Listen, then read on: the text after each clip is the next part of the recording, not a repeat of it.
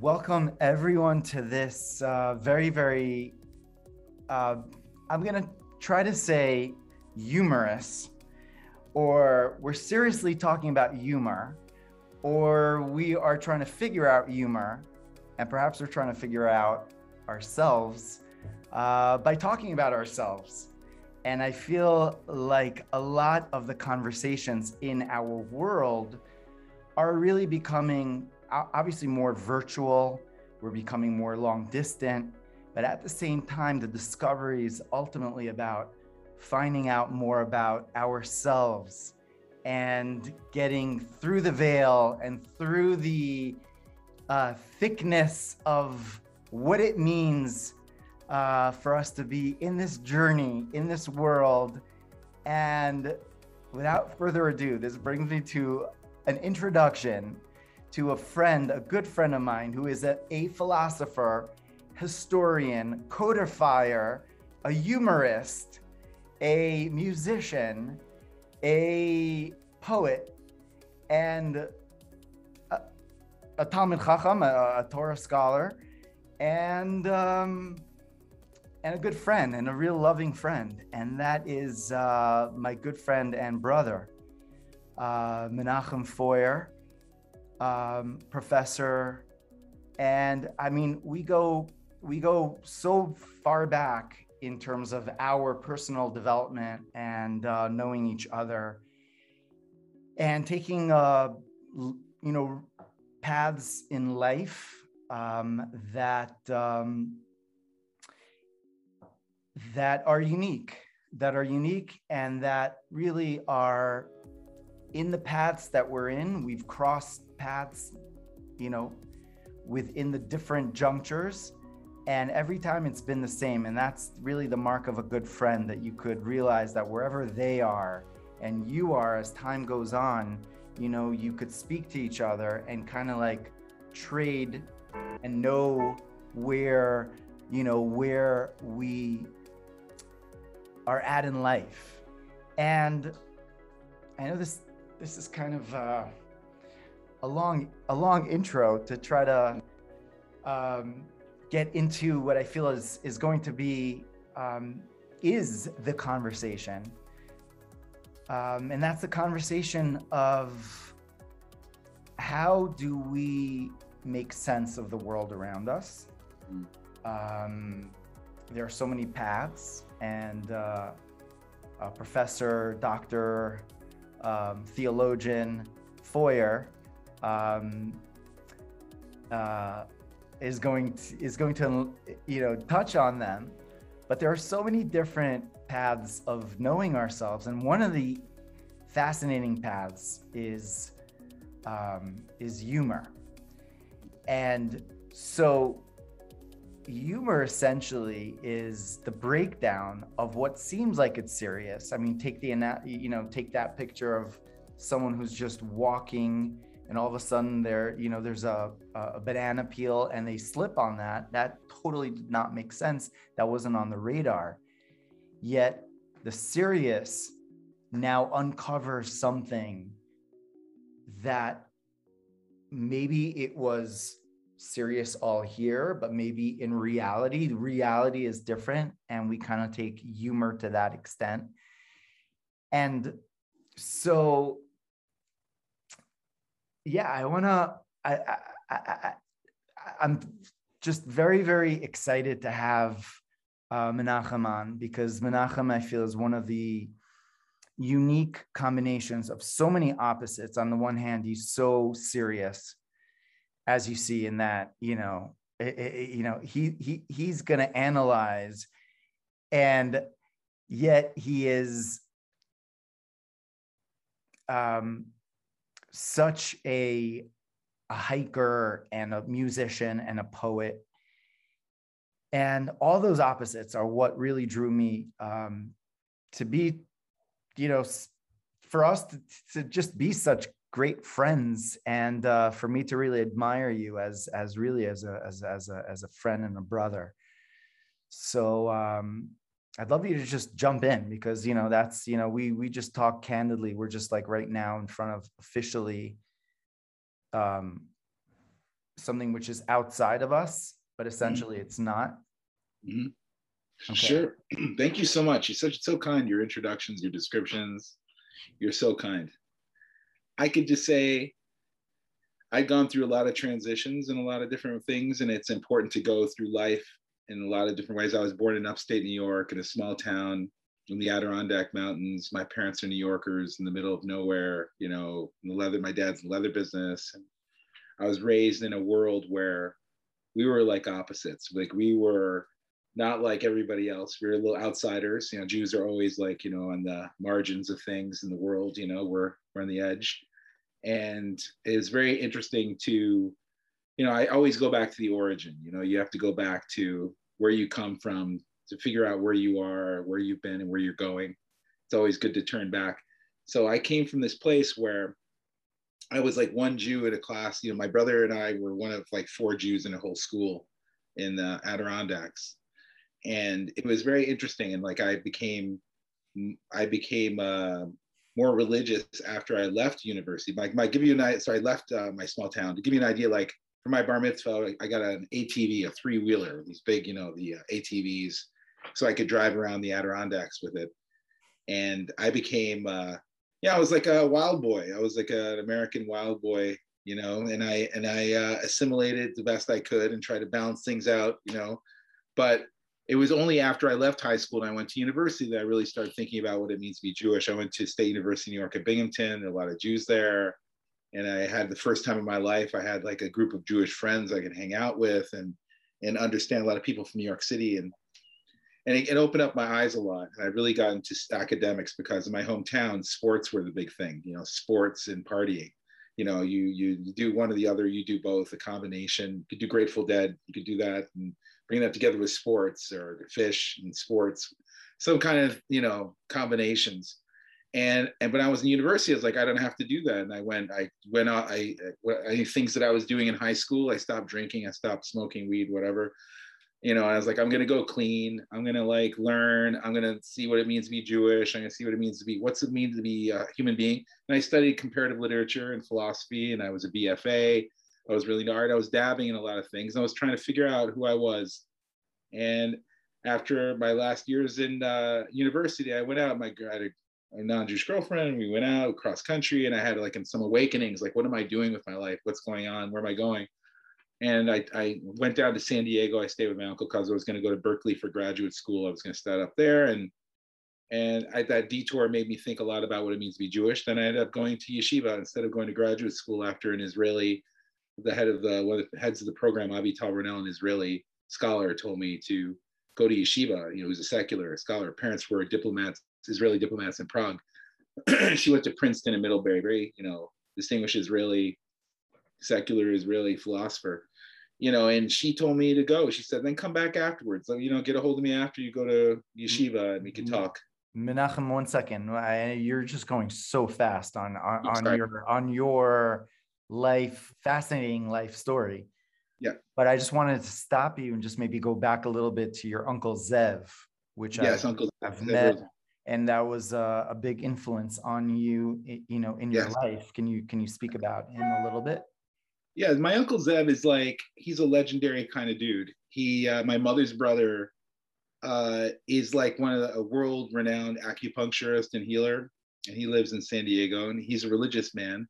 He's just not your typical religious guy. you He's- just skipped over him so quickly you just I like so oh, much- i was by my uncle zev and i changed my whole life i'm like what what happened there your uncle zev did happened something Zev? What happened Yeah. with Zev? yes Well, Zev Zev is the first person. I mean, I always really uh, looked up to him. He was like my hippie uncle. Comes from that world. I've had. He's he's very knowledgeable. He's very cool. He's a great. He's a musician. He's a Levi. He's got the Ben Levy, He's got the great musical talent. He's a real worldly Renaissance kind of human being. I've always really looked up to him. And when I went to him in San Diego after I left my girlfriend in Montana, my ex-girlfriend at that point, um, he taught me about Yiddishkeit. He, I put tefillin on. I did Shabbos, Shabbat, and he's Sephardi. He he's got Moroccan minhagim. So I took on. I actually took on Sephardic minhagim to start off, and I spent a lot of time with him. and I learned a lot. I stayed at his house for three months because I was considering whether or not to go to Berkeley or go to yeshiva. I was having a battle every day. What should I do? And then my aunt told me, his wife, Adit, told me, said, go to Crown Heights. I lived there before I got married to your your uncle, and I used to go to the Rebbe all the time, and it's a very special place. You should go to Morristown Yeshiva. I heard it's great. It could be a good place for you. And I took her word for it, and I did a cross country journey. It's very weird Hashgacha Pratit story with that. It's like I don't have any money. I'm stuck here, and she's like, "Get a job, get it," you know, you know. And I'm like, "But I don't know." So one day I went to University of UCSD, University of California, San Diego, and there, I was really into when I was undergrad. I was really into philosophy and literature and poetry, and I was really into this poet, Jewish poet, this post-Holocaust poet, uh, Paul Celan. And one of the world experts on Paul Celan was at UCSD, and he was he wasn't even Jewish. He was like a, a Mormon. So I went to see him on campus and talk to him about this essay I'd written because when I was in undergrad, I took two years of graduate school. While I was an undergrad, I was so advanced in my studies, they put me in graduate seminars. And I and I went to him and I read this paper on Paul Celan that I'd written.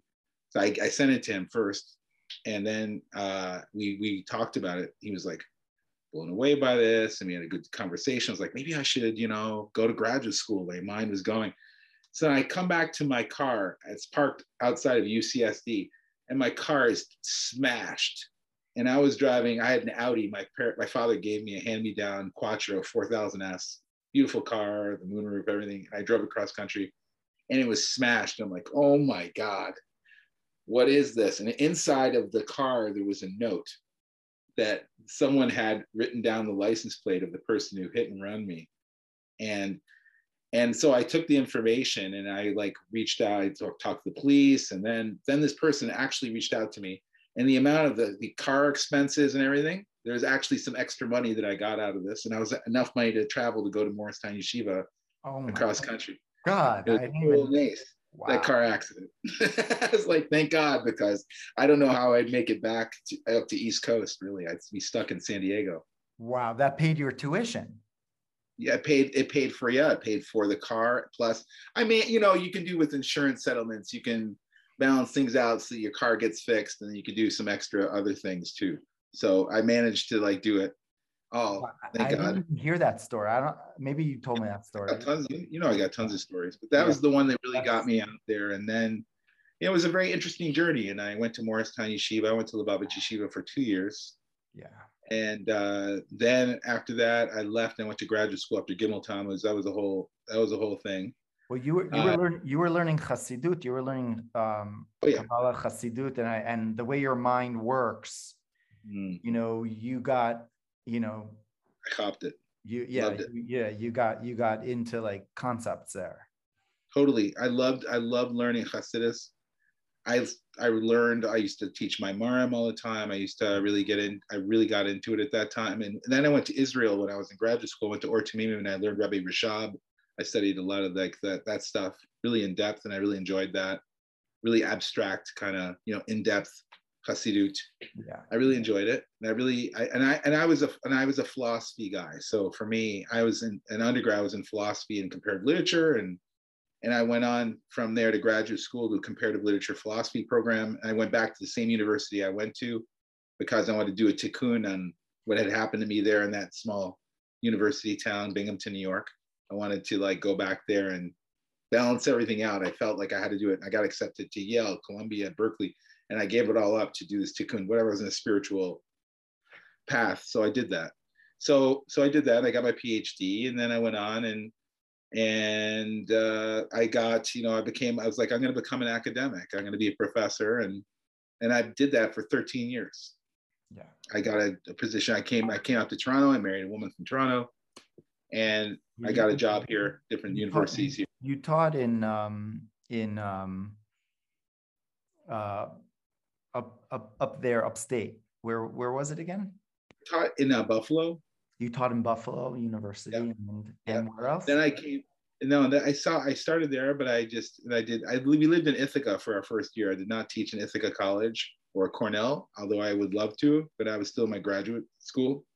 So I came back and I taught here, and I was like, I became, I was a member of the York University Jewish Studies program and the Center for Jewish Studies, and then I went on to University of Waterloo, yeah, where I'm in the Jewish Studies department, where I, I'm on faculty today. But I then I got into tech. So just talk about switching, and then I got into four years, five years ago, I got into the tech industry. A friend of mine tapped me on the shoulder, said, "Come in, work with me." And I thought, you know, I want to help a lot of people. Like in academia, you can help. You can do good things. Giving people knowledge is a good thing. Um, think thought is a good thing. And then I moved into tech, and I thought I want to go help the Jewish community. I want to help people in the Jewish community learn tech and get jobs. I want that's my main thing, and it's I've been doing that for the last five years, and and now I run programs in the United States and Canada. We run kids coding programs in the United States and Canada. We just got our our seventh school. We're in day schools. We're teaching coding to kids grades one to eight, and in high schools, you know, ten to twelve. But in the midst of all this, I talk talk about humor just to come to the topic.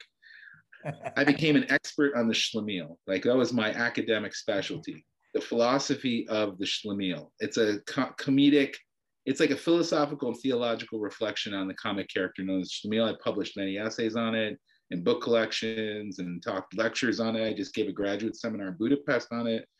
So I'm, I was always really fascinated with comedy you know, with the Schlemiel. I think I'd started on that about like, God, I don't know, eight years ago, eight to 10 years ago, I started on this project. And I have the largest blog in the Schlemiel in the world. Um, I'm one of the world authorities on the Schlemiel. I know it sounds ridiculous, but it's true. I am a philosophical, I'm an expert. I can talk about it anywhere in the world. If you need anybody to talk about the Schlemiel, the history of the Schlemiel, the theological readings, the cultural readings, I can do it all. I've written like literally I think I have over 200 essays on this in my blog. So, so I, I have six, 6,000, over 6,500 followers. And Seth Rogen, I had Seth, a thing with Seth Rogen and I about uh, calling him a schlemiel. I said, he's, you know, is he enduring? I said, is, is Seth Rogen endear, uh, endearing or pitiable? You know, as a schlemiel character. And he responded, he said, both. I was like, okay, so you're both. It's like that was my little little moment because that's what a schlemiel is. A schlemiel character is the charming guy who spills the soup, who you feel sorry for, but is also very charming. You know, so comedy, I like there's something about a schlemiel character I really love. And I, maybe it's my father's kind of like a schlemiel. He's a genius schlemiel. He's a brilliant guy. He's like a schlemiel. Like there's something about Jews. The schlemiel, the schlemiel, schlemazel, and nudnik are like three parts of the Jew. You know, you have you're sitting at a table. The joke goes, the schlemiel, schlemazel, and nudnik it's lunchtime. It's right around now. I mean, here on East Coast, it's a little two hours back, and and the the nudnik doesn't want to get up. He's always complaining. He's always he's always complaining about things, and the schlemazel is like he doesn't want to get it either because he's always he's got a lot of pain, and he wants the schlemiel. The schlemiel's a nice guy. Why don't you get the bowl of soup? And the schlemiel's like, okay, I'll get it for you. So he goes and gets this hot these bowls of soup. He's got three bowls and he goes right when he's about to get the table. He, he fly, they fly all into the schlemazel. He's got hot soup all over him. He's screaming. He's like, ah, you know, he gets, he's screaming. And then Nudnik's like, oh my God, all that soup's lost. What kind of soup is that? You know, so he, the Nudnik makes things worse. The schlemazel gets hit and the schlemiel is the one who spills. The other, the, he initiates the event, right? So this is like a Jewish trio. So you're going to have the person who gets hit, the person who does the hitting but doesn't really mean to it wasn't his intention to hurt anybody but he got involved in this he just really wanted to help people and then things went haywire and then you got a guy who's like makes things worse he just makes it worse so like you know you know what that really sounds like just to get to modern day like our lives seinfeld kind yeah, of like seinfeld. that that is like the you know the perfect it's a setup you know you've got eileen what's her what's his name um of course Jerry, Kramer. Uh, Kramer, exactly. You've got these these three, and I mean it's debatable which one is which. Yeah. Um, but that's an interesting essay, you yeah, know. Jason Alexander is for you and the blog. He's for uh, sure. He's the Schlemiel. No who question. is? Say, say Alexander. Jason Alexander. He, ah, he, okay. Yeah, he's John Costanza. Costanza. Right. The right. Costanza character. So he he's for sure a Schlemiel character. Okay. he's always the one who accidentally spills things and starts problems. He doesn't mean to. He's a nice guy. He's a charming guy, but things does everything's not together. What I like about Larry David, like Curb Your Enthusiasm, is cool. Is he's all three. He is he is all three in one. He's like he's like he had a brilliant idea. His idea for Curb Your Enthusiasm was, you know, I'm gonna create a character who's a Schlemiel, a Schlemazel, and a Nudnik simultaneously. He's gonna get hit. He's gonna cause problems. He's gonna get hit, and he's gonna complain all the time about himself and other. You know, he's gonna he's he's gonna hate himself. He's going to be angry at him. You know, and he's not gonna see things. But it's interesting. Comedy's always about a blind spot. You know, you can't. There's something that you don't see that somebody else in the crowd's going to see is like laughing about wow they can't see they're blind. But we all have blind spots and in a way we're all schlemiels in a way you know? There's yeah. things that we don't see and we don't foresee you know? We can't you know we're not perfect you know? And to think that we're all perfect uh, people is uh, philosophically a problem you know? We're all finite we all have limited information limited knowledge our kalim are limited a kali is a kali but what I like about Hasidus is is that you can bring together infinity and finitude. And like Purim, for instance, so you have these two coming together in a comical way. It's like it's it's a it's a comedic clash, uh, not a clash, a comedic like meeting point. When they meet, it's like joy, humor, everything's upside down, everything's turned over. It's totally unreal. Mm. But that's this comedy. There's deep comedy is a happy ending. I mean, that's how you would define it in theory, you know and tragedy is a bad ending. You know, you have a Hollywood ending is a comic ending, you know, where things turn out good, like Shakespeare, like The Tempest. That could be a tragedy in The Tempest, but it turns out to be a comedy end because things turn out well. You know, so Oedipus Rex, you know, all these classic tragedies, or King Lear, these are all tragedies because the tragic flaw just eats up the person. They can't overcome their tragic flaw, and it just leads to disaster.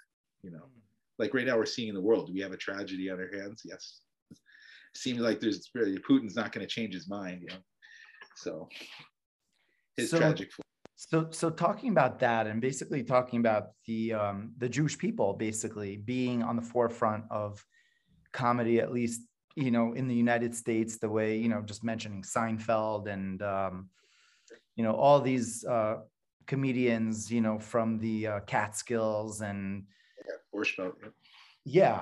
So um, and then going back even further back in in history you know like the the, the that jewish shmi, uh, shlemiel mm. um it's it, it so doesn't make sense on a, on a certain level because you know jewish people i mean we've had such a rough history yeah. and we've got so much trauma that we're mm-hmm. carrying mm-hmm. um that we're working through etc mm-hmm. um, and a lot of it is very anxious. There's a lot of anxiety that we have you know as the jewish people you know and and, and you know post holocaust you know talking about you know my, my my mother-in-law who's a second generation. I mean you, you look at her i mean but on the other hand there's a transformation at that point i love what you said about purim there's a transformation at a certain point yeah. is it anxiety or is it even humor yeah. It's like it's almost like you're talking to me. You who, you, you who what, what do you think you you know and and like it just gets into like there's there's anxiety but you're just transforming that into into something which is it really is funny and it's almost like we're laughing at ourselves which is really the, the, the so much of the the source of of humor of classic humor you know i'm not talking about like a lot of the modern day humor, which is so filled with um, profanities, is, is is not is is not humorous. To, to you know tell you tell you the truth, like when I try to look at you know, it, I don't I don't find it funny. Like a lot of it is just demeaning and it's putting down. That's not yeah. humor. Right. But when you think about the uh, the roasts, right back in the uh, '60s, yeah. yeah. you know, with uh, um, you know, they had all those, you know, it wasn't Jack sure. Newton. It was uh, what's his name? Yeah. Um, what's his guy? Don Rickles. Don Rickles uh, roasting, and uh, you know, you looked like he, he, was coming down on them, and and and, and but yet, seemingly, yet, but yet, there's there's an opening. There's there's no. It's not coming from a from from a. It's not coming from a mean place. It's coming from a from a place of of wanting to show something which is deeper, mm. which is found within.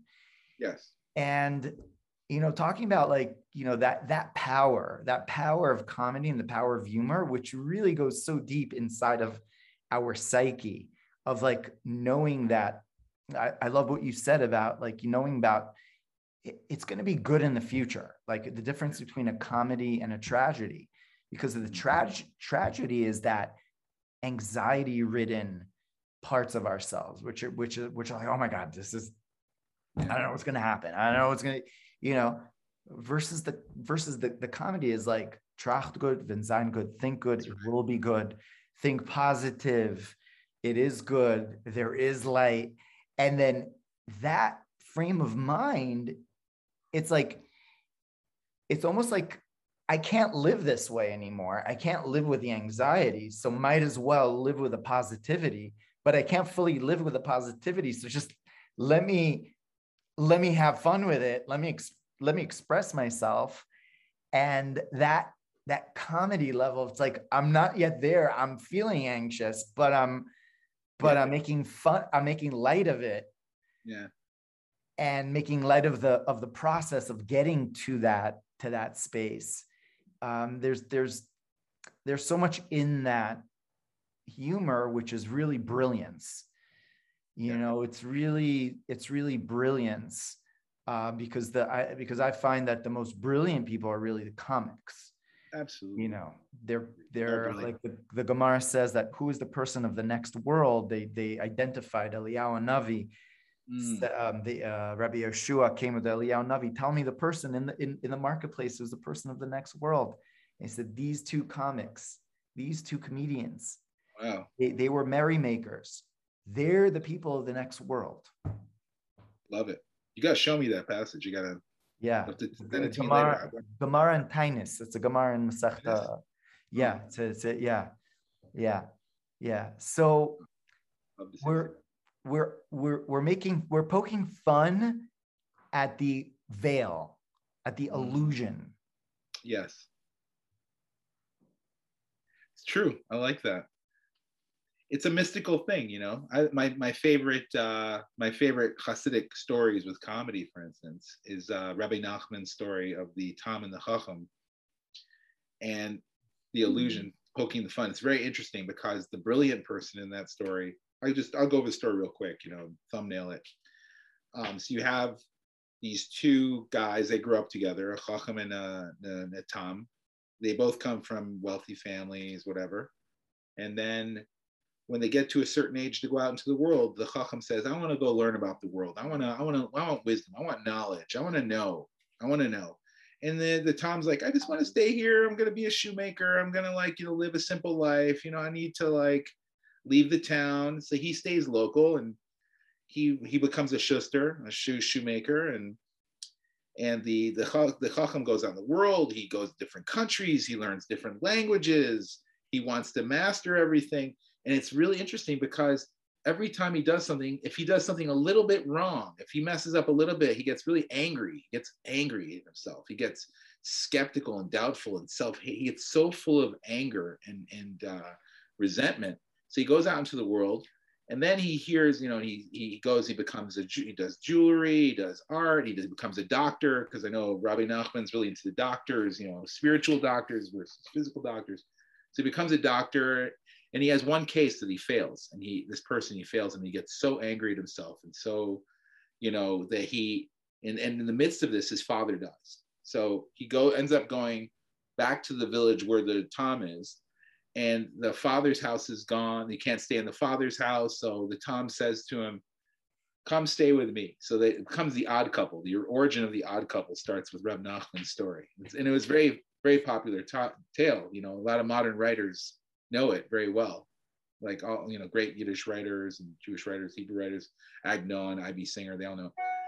So so he goes, so they're living together, the odd couple, and every day the the, the shlemiel the Tom is the simpleton's always telling jokes, trying to lighten things up. It's like you're so so serious. You're so hard on yourself. You're so so, so he's he's trying to lighten things up with him, and then and then uh, then one day the king hears about like wow this odd couple wow these opposites these two completely different people they live together and they're I got to see this I want to meet them I want to meet these people So instead of the king going there, he's the king invites them both to come visit him in his palace. So so what happens is is that the king says, okay, these are two different people. They're going to need two different shluchim, two different messengers. They have to go there and work with them because they're two different personas.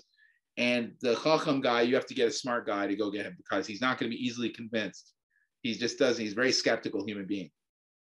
The Tom will just get a simple person, go over there. So what happens is is that the uh, the first the, the shliach goes to the Tom, and the Tom's like, "Oh yeah, I'd love to see the king. That's amazing." He's like, so he doesn't ask questions. He's just like, "Yo, wow, the king wants to see me. Oh my god, little me." See that he believes it totally. He wants to go. The chacham, the the shliach, he says to me. He says to him, "You expect me to believe this? Do you even know who a king is?" So he starts asking him questions. You don't even know who the king is. Who sent you? Somebody else sent you.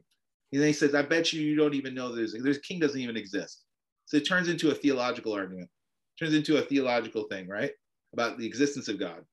So what happens is he convinces the shliach that he doesn't even know the king, that they, he's never seen the king. So they go, both go on a pilgrimage across the land and they go and they, they start going to soldiers, all types of people and saying, have you ever met the king? How do you know the king exists? So they create this atheist movement, basically they create this big atheist movement, and the Chacham's angry, and he wants everybody to know that there's no king, and they never experienced the king. They don't know the king. So as the story goes, um, one day he goes into this village, and there's a, a Baal Rofa. There's a guy who's you know helping people who are sick. You know he's giving you know saying prayers over them, doing all types of things to heal them.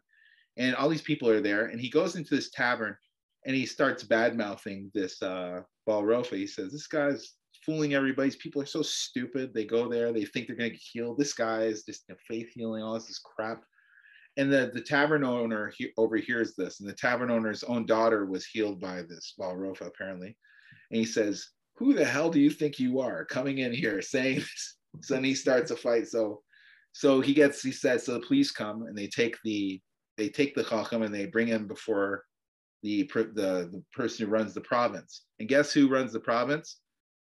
The Tom. So he goes to the Tom.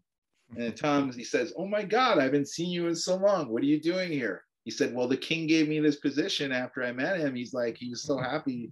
He wanted me to, you know, take care of the province. And he says, Are you crazy? You're trying to convince me there's a king? Come on.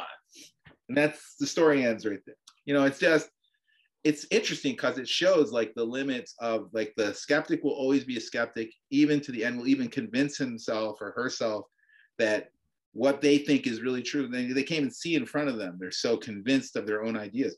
But it's good we need a release valve because within the jewish people we have skeptics we have cynics we have we have it in ourselves you know it's not i think rabbi nachman struggled with it himself you know? So so what I really like about this story is, you know, this idea is that, you know, you got to laugh, you got to open up because maybe your your encrusted view of things, your skeptical, angry, anxiety-ridden view of things narcissistic. Is, it sounded like very like this guy was really like the chacham was like a super nar- narcissist.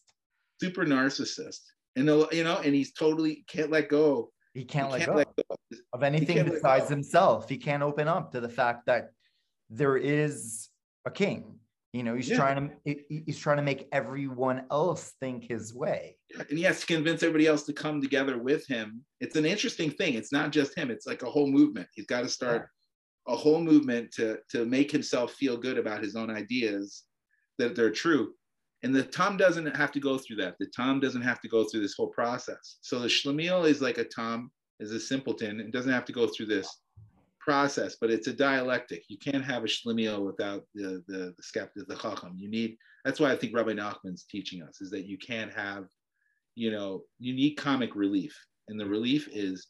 Yeah. And you're right. I like how you said that about the Holocaust anxiety. I totally get it. I, I you know, my family, you know, we, I'm vigilant as hell. I mean, I, I, I have PTSD, you know, or something. I, I think it's like in part of a genetics, you know, or something. But, you know, I'm vigilant. I'm like, what was that? What was this? You know, what's going on?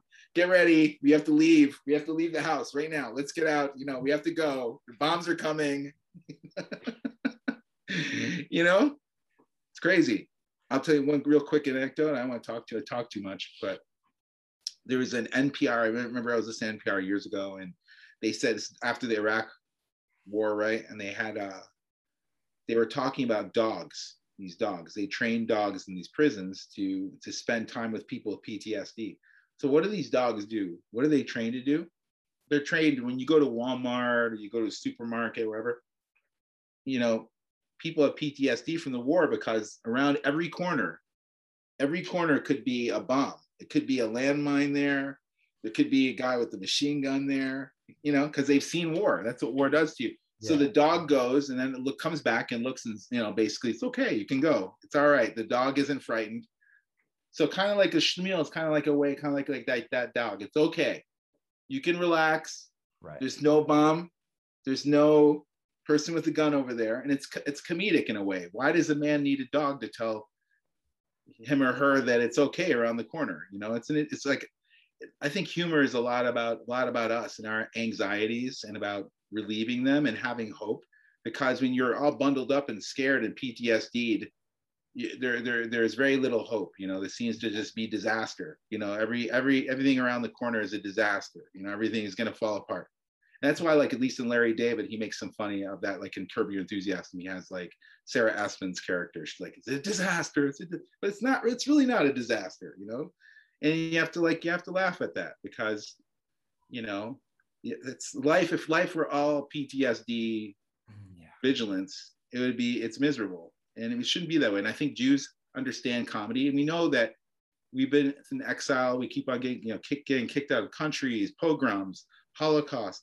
You know, all these these things, one after another, you know, make us very skeptical about the world. You know, you like look at the world. Can I trust them? Can I trust this people? Can I trust this? Can I trust that? Can you know? We're always asking these questions. It's like built into our genetics. You can't. It's like our it's our genes, our, our nervous system is wired that way. But you know, we realize that there has to be laughter through tears. I think that's what Irving Howe, uh, Irving Howe put it. You know, and Ruth Wisse, they had a conversation about Shalom Aleichem, and they said that is it is it is it tears through laughter or laughter through tears? Which which way does it go? You know, is it laughter through tears or tears through laughter? So it's got to go one way or the other. But there has to be laughter has to go through the tears in some way. What, what do you mean by that? laughter. They made, they, they made there was a d- debate. They framed the they had a series of letters. Ruth Wisse is a major expert on the Schlemiel. She was the Harvard head of Yiddish there at Harvard for many years. Has gone on to like, you know, she's retired. She's professor emeritus there, and she's an expert on the Schlemiel. And um, she wrote Irving Howe. I, I thought you're a, the expert. Uh, no, I'm just taking over where she left off. Right. What she right. she did. I'm just All I'm right. just she laid the she wrote the Schlemiel as modern hero, which is the best book on the Schlemiel ever written, in my humble opinion. Okay. So she got that to get. She would be in Harvard without that book. So, so this. Uh, so there was a. They had a the thing. I think it was. I can't remember. I think it was Moment magazine. One of these magazines. I think it was no commentary. It's commentary. They went back and forth. Commentary in like the early '70s. They had letters back and forth to each other discussing Shalom Aleichem and the debate was framed, the discussion was framed about laughter over, is it laughter before tears or tears before laughter? These two different ways of looking at tragedy to comedy, comedy to tragedy. You know, so they discussed it. I like, like Woody Allen has a famous uh, ex- expression which relates to this. It says that uh, comedy is about time, you know, time distance from tragedy. You know, that's what, that's the measure, you know, comedy is the measure. The, the more farther you get away from tragedy, the more comical things can become. Like you can now when you're in the midst of it, you there's nothing to laugh about. You know, that's why Rabbi Akiva is very interesting. That whole story, Rabbi Akiva with the base of HaMikdash, the destruction, and sees the fox and he starts laughing. It's such a hard thing to understand because there's the tragedy. It's like right there. All the rubble is like right there. The base of HaMikdash is destroyed. And he sees a fox. And he's like, this is a fulfillment of prophecy. This is, he sees something that that they other they can't see. And that's he's that's what makes him a tzaddik. That's what makes him very unique mm-hmm. is because uh, while other people are caught up in that he can see the good. He can see through the cracks you know? And so, it's so comedy is more the the proximity to the tragedy. Or yeah. Proximity well, Woody Allen says the distance from it's the it's a, it's about distance from the tragic event. The farther away, more like for instance, 9/11. Who's going to tell jokes about 9/11 or, or, about the Holocaust? You know, there's a whole movie about jokes about the Holocaust. I was on a panel at the Association for Jewish Studies, I don't know, I think like four years ago, about this movie, that documentary that was put out. Like, how can you tell jokes about the Holocaust? Because there are comedians, Jewish comedians, who tell jokes about the Holocaust. How could they?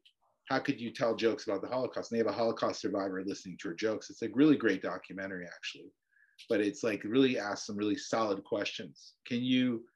Can you joke about tragedy at a certain point if you're so distant from it? That's like one of the questions that's asked because we at a certain point we need to laugh when you tell jokes you need to you know but that's out of anxiety but but, but, but tragedy trauma holocaust no to, to, to, to, me those are untouchables. Those those are things yeah. that are sacred, sacred. they yeah. you know we don't like that's not funny. There that's the thing. There are things that are not funny because you don't go there.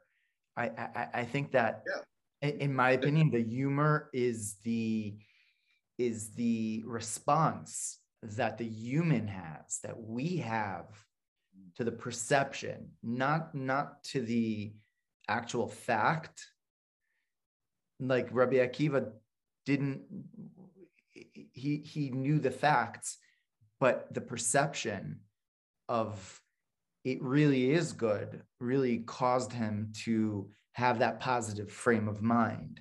Right. Um, it wasn't the, the the thing itself that he was poking at, because that that's not humor anymore. That that's that's actually like being mean. Um, yeah. Yeah, Larry David got in big trouble. He went on Saturday Night Live and he told a Holocaust joke, and it didn't work. No, you, you, know that that's that's a lack of.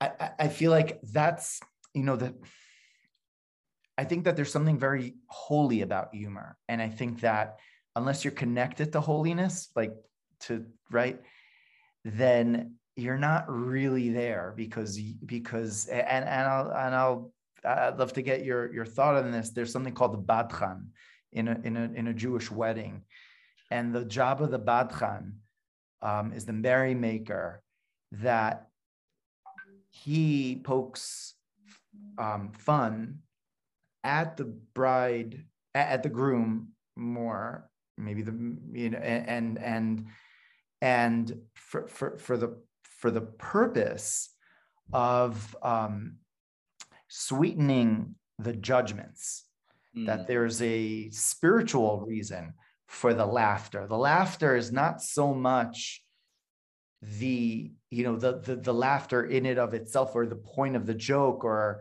you know to it's it's the idea of there's a there's a sweetening. There's a sweetening of the harshness.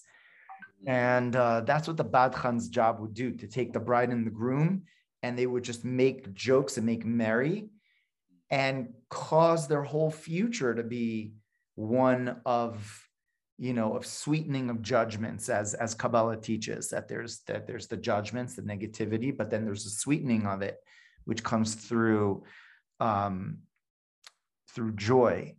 Um, like, like yeah, yeah, yeah. The dinim. I never heard yeah. that one. But yeah, that makes sense. Meir, Meir Abehsera was really into this. You know, yes, was, exactly. That was through my uncle Zev. Who I, I should, you know, so many things, you know, a, a person's mind. But yeah, Meir was Meir was a major influence on me. I was introduced him through Zev, and Meir Meir loved humor. Meir loved comedy. Meir, so if you could just go back to Meir Abehsera was a classic um, individual. Um, if you could just say a little bit about who he sure. was. Absolutely, Meir Abehsera was. Um, he's a, a, Moroccan Jew who was living for a while in Paris. He was living in Paris, and he was at the time he was he comes from the Abu Hatzira family, the Baba Sali line. He's from that family. And he was in Paris at the time. And uh, when he was in his 20s and 30s, early as young man, when he was a young man, and he really got into macrobiotics. He was really into, you know, healthy eating and living. Macrobiotics isn't just a, a diet; it's a lifestyle, it's a community, it's all these things are integrated. It's a Japanese kind of diet so he was really into it in the late 60s and early 70s this was a very big thing there were macrobiotic houses all around the united states people were getting into it it was a big thing and uh, what happened was he came to the United States and he was uh, he met Ohsawa. Ohsawa was um, one of the major founders of macrobiotics, the idea of you know spreading this idea. And when he came to the United States, he did a tour and he would go around to, around the United States with his wife Esther, uh, and they would get people into macrobiotics. They go to these places, they'd stay these drop in these houses. They were very cool people. They're very chill. He was an artist. He had been into writing poetry. He was into he was a total artist he was friends with artists. He's got tons of stories, remember, about his relationships with artists in the West Bank in Paris. So, so he went around and then he ended up in Binghamton, New York, which was where I went to university. There's a lot of Hashgacha Pratit about that place.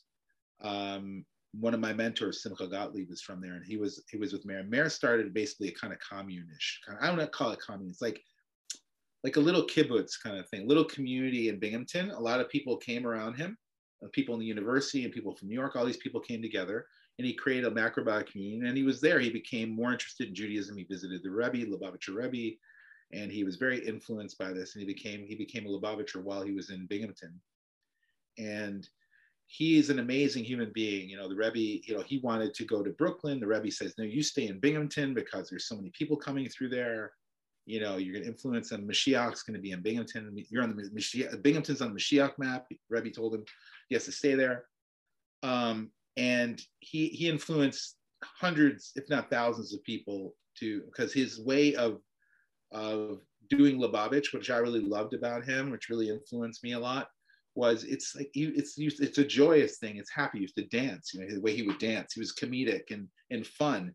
And he like lifted all that weight that I felt like when I was in yeshiva in Morristown. I felt there was a lot of weight, you know, serious chassid and and him for him, you know, you have to be yourself. You can't ne- deny or neglect who you were. That was one of his big lessons. Is that he said, Menachem, I love you and all you. You know everything that came from you and everything, all who, everything that made you you is beautiful and is a part of your being a chassid. You're you're all that's you.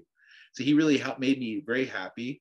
And he made, and I could talk art with him and poetry and literature with him. And I had a fun, and being around him was like joy. He would have Malava Malkas he would have people come over and he would have big parties and there's everybody everybody was really very cool people would be there. You'd meet very cool people and there's always an air of joy and music is in the air.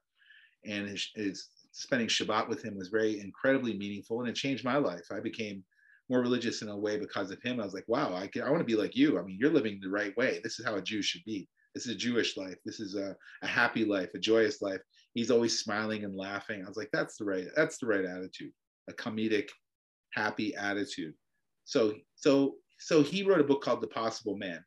That was his book they spent years on. And my uncle Zev and Simcha Gottlieb were editors of that book because his first language is French. So he had to, you know, it had to be, he had good English, but, you know, that'd be, you know, modified, worked through and made into it. And Possible Man's a great book. It's full, it's beautiful book full of parables, and great, you know, it's it's beautiful stuff, very fun. There's lots, there's some Schlemiel stories in there. There's some mystical Schlemiel stories inside of that book, and I've written on it. I've written I've written like I don't know, ten essays on that book.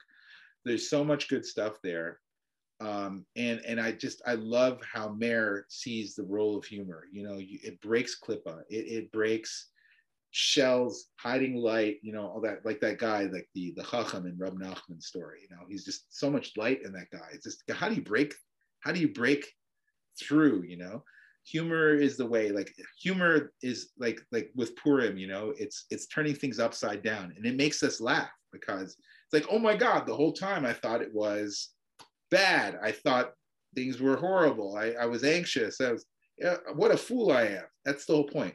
Ruach the kedusha is an idea that Meir latched onto. It's an idea that Lubavitcher Rebbe had. It's very essential to everything Meir did. Is ruach shtus the kedusha is it's, it's shtus. Foolishness is not a good thing in itself. Ruach shtus the kedusha, a spirit of holy foolishness, is, is something like you're talking about the badkan at the wedding. The, the holy foolishness has a mission. It's there to overturn things. It's there to break klippa. It's there to spread light. It's there to, you know, share light. So that's the whole thing I loved about him is the foolishness, the dancing. The sounds like such kedusha comes out. I, I was with him in so many moments where he took took somebody who was like all pent up and angry or confused or anxious, whatever, and he would break it in like in a, in a humorous way and everybody be laughing. He could like turn a whole room from you know this one you know it's like oh, you're in a room and you have one person who's really angry that that could infect the entire room. I mean this person this angry person could get everybody will catch their vibe. But that's the thing about Meir is he could he would latch he would like lock into this guy he's like this guy needs to be you know needs some humor got to like figure out bring some ruach the kedusha in there. Bring some happiness there and be a little foolish play around because this person doesn't want to play around.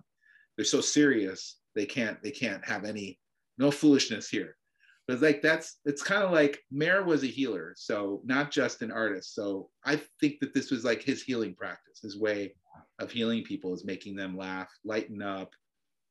And he had a little dance like a charlie chaplin kind of dance he used to do his little thing with his feet and make everybody laugh it was so cute you know so charming he was a schlemiel himself for sure he was like a, a holy a holy schlemiel and you know and i saw many times how he transformed and i learned a lesson it's like if you see anybody who's like that make them laugh one of the last thing I'll say, I'm talking so much. I'm sorry about that. I want to take up all oh, space here. But one of there's a really good book called the The Haunted Smile. I'm forgetting the author of it right now. But what I like, there's some accounts there that I really like that some comedians, there's one comedian, I forget, I think it maybe was Milton Berle or one of these Borscht comedians that um, he became a comedian because his mother was uh, sick and dying on her deathbed. And he would come to her every day and he tell her jokes and to make her happy while she was dying. I know this is, you know, but that's he says that's how he became a comedian is trying to cheer her up, trying to find ways to wow. to, to cheer up his dying mother, you know. Just wow. like you know, just to give you a sense, like the contrast, you know, the, the work that has to be done. And he did a mitzvah, you know. I mean, right before she died, you know, he's had her, her son's by her side, making her happy. She died with a smile on her face, you know. That's a yeah, it's a beautiful thing, you know, rather than, uh, you know, it's, it's, it's, it, that's the real test of a good comedian is if they could spiritual test and real test, which I love about this book. It's one of my favorite passages. Like that, there you go.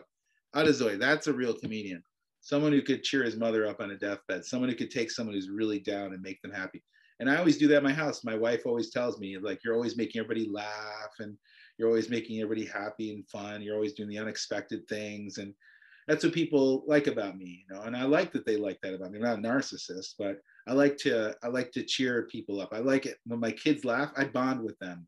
When we laugh together, you bond together. You know, you yeah. you grow closer to somebody if you can make them laugh.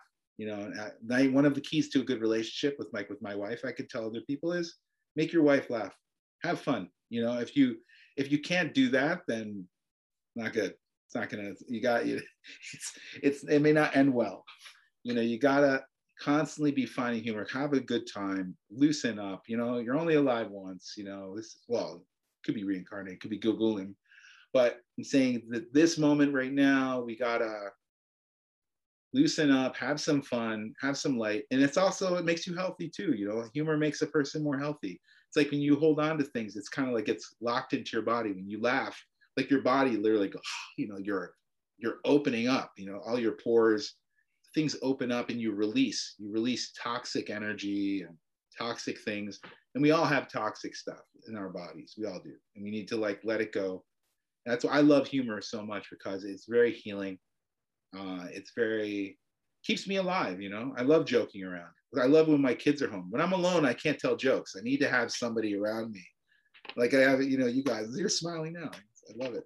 So that, that's that's what i need. If i don't have an audience you know, you could tell jokes to yourself, but that's not gonna, you, you know, you know, you know, you know what it is like. It, it, it really, it really is um, the perception of of of of the world. Like we're, you know, you're talking about like comedians, and a good comedian can make even such an extreme situation like transform that we as as the jewish people it's like we've gone through whatever it is that we've gone through but it's like you always have to be able to to see beyond it and to see like the goodness of it. So even though it's not an actual joke and it's not maybe you don't have that um you know people in front of you that you could even communicate that joke official joke to but it's a state of mind and it's a state of mind of simcha. It's a state of mind of joy that you're basically you know that we're basically penetrating through the illusion of things. Um you know we're you know this, this, world is really an illusion you know and it's and it's and it seems like it's so serious and not talking about purim that this happened and that happened and we realized it was just all a veil and it's all just like it's all just v'nafochu. It's like it really is like that's why Purim is like the happiest day because we think that it looks so whatever, but it's like no, it's really so good. It's amazing too because it's really not. It, the thing with Purim is like it looks like genocide, but it's really not. We got through it, but it's interesting because it was like opposite. It's the opposite. But it, the, you know, what's the worst perception possible? It looks like genocide. I don't know. I don't know of any perception for a people, which is worse than that. You know, so yeah. that's yeah. and that was totally up, overturned. Yeah, I, to, I love that. You know, I really what I always want. I would love to have a simcha mindset. I would like to like look at the sheker, but it's so interesting because like I run a business, you know, and and uh, it's very serious. You know, I don't I don't want my clients to be unhappy. You know, it's a very serious affair. It's like they want to know that I'm on top of things and I'm doing things right, and everything's on time and everything's delivered right. It's interesting because that stuff can make you, you know, very serious. But I'm like, I want to bring simcha there. I want to bring simcha into my business and my relations and everything because it shouldn't be everything should not be totally without simcha. Everything has to have simcha. It said Ivdu Hashem b'simcha. You know, so that means whether um, you know, doing carpool or you know, working business or wherever I am, I have to find ways to to bring simcha, to bring joy, and it's a perceptual issue because maybe maybe I perceive that as a space that's you know very rigid and and uh, and protocol bound, and you know I always try to like bring humor and smile. I was just in Chicago and and I met with this pastor because we may do a program with the black community in Chicago and the, the South Side, and I loved his. Uh, That's where you got that hat. it's a Chicago hat. yeah, so it was nice. It was, it was, and it was great. The interesting conversation was, you know, it had some levity to it and some humor. It's like we're gonna make a deal, we're gonna work together, but you know, the way it's sealed is with a smile, you know, yeah. with happiness. Yeah. You know, that's how you can trust. He's like, I trust you. He said, You have a good spirit. I could tell you got a really good spirit. Yeah. And I was like, That's nice of you. You know, you got a nice spirit too. You know, like we can work together. you know, as opposed, you know, so even Simcha, I was like, wow, you can have, I could have Simcha. This is a sealing the deal with Simcha. You know, this is the way I should, you know, like look at look at life that way. You know, look at, yeah, you know, and that that's a that's a humor. You're right. Simcha doesn't have to be humor, but it just means levity. You know, lightness in a way. You know, you got to be. It's a state of mind. The shlemiel is a state of mind. It's not like yeah. a joke and then and then when you meet that person they're not really that happy but it's like it's like they know what they go through they go through anxiety most of the day but then they're able to say like well at the same time i'm able to make fun of my myself and to know that it's not that serious. Um, and that opens up so much. It's so interesting you say this because you know um, like my father Baruch Hashem, he's alive and he's good but he is he does not get anxious. He doesn't have anxiety unless he's hungry. So that's it. The rest of the day, he does never, and I love that about him, you know, and my mom too, you know. It's always food, you know. People get hangry. That's what my wife calls it, hangry, angry, and hang, hungry and angry, hangry. You know, so but what I love about him is he's always he just doesn't have anxiety. He's like he's like wow, like dad, you have something special going on there. I don't know. He's like, don't worry about it. About this problem, he's like, don't worry about it. Don't. it's it's a great attitude. You know, we shouldn't worry about everything. Works out in the end. Have trust. You know, Emuna yeah, exactly. is directly connected exactly. to Simcha. Exactly. Wow. Um, Menachem, we could uh, we could definitely continue with with the Shlemiel with 10, 15 more essays and and and we yeah. could like analyze like the different aspects of of so many modern day implications of the Shlemiel. Bottom line, um, what is what is our our our takeaway for day to day life from the Shlemiel? Yes.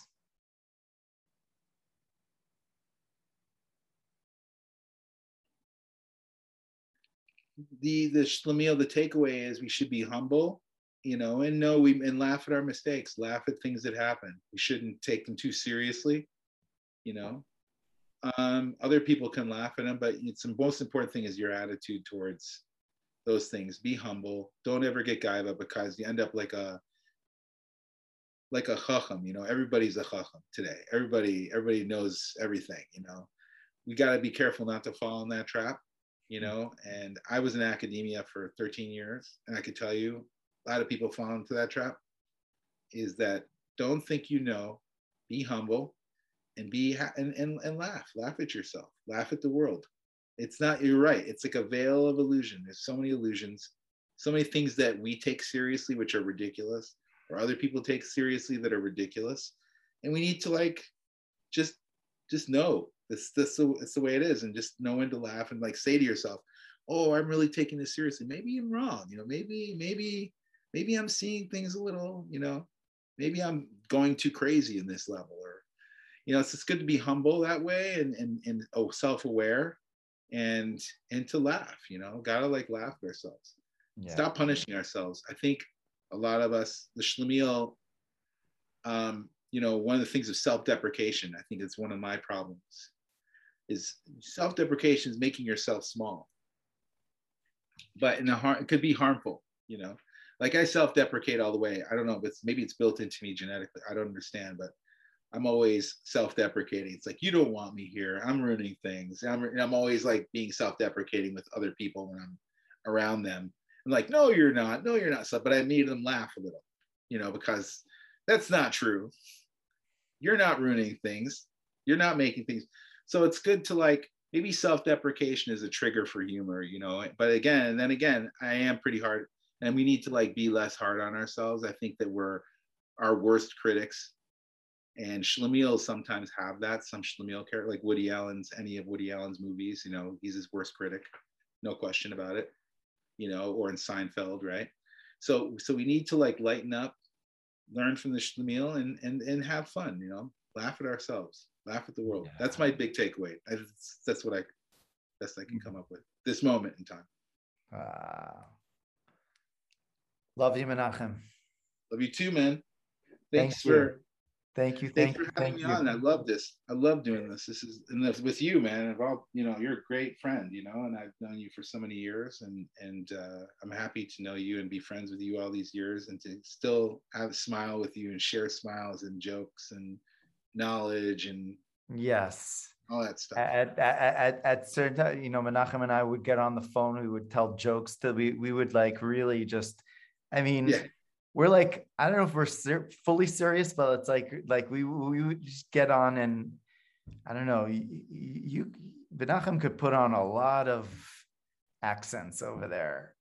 Yeah, and it's I love doing that with you. You get you're a brother, a brother, a true a true brother in arms because you know we make each other laugh and it's yeah. great to have a good laugh. Yeah. I actually kind of like it when people almost stop breathing laughing you know laugh so hard. That's great because you know it's the neshama you know gangsta neshama exercise. Yeah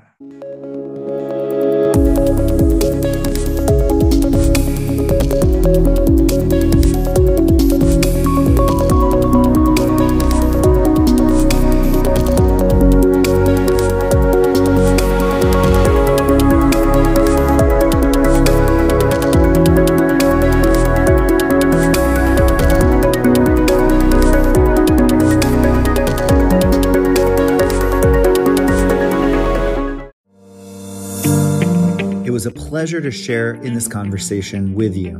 Make sure to check out livekabbalah.com and join our online school and community to deepen your learning and living your most authentic self.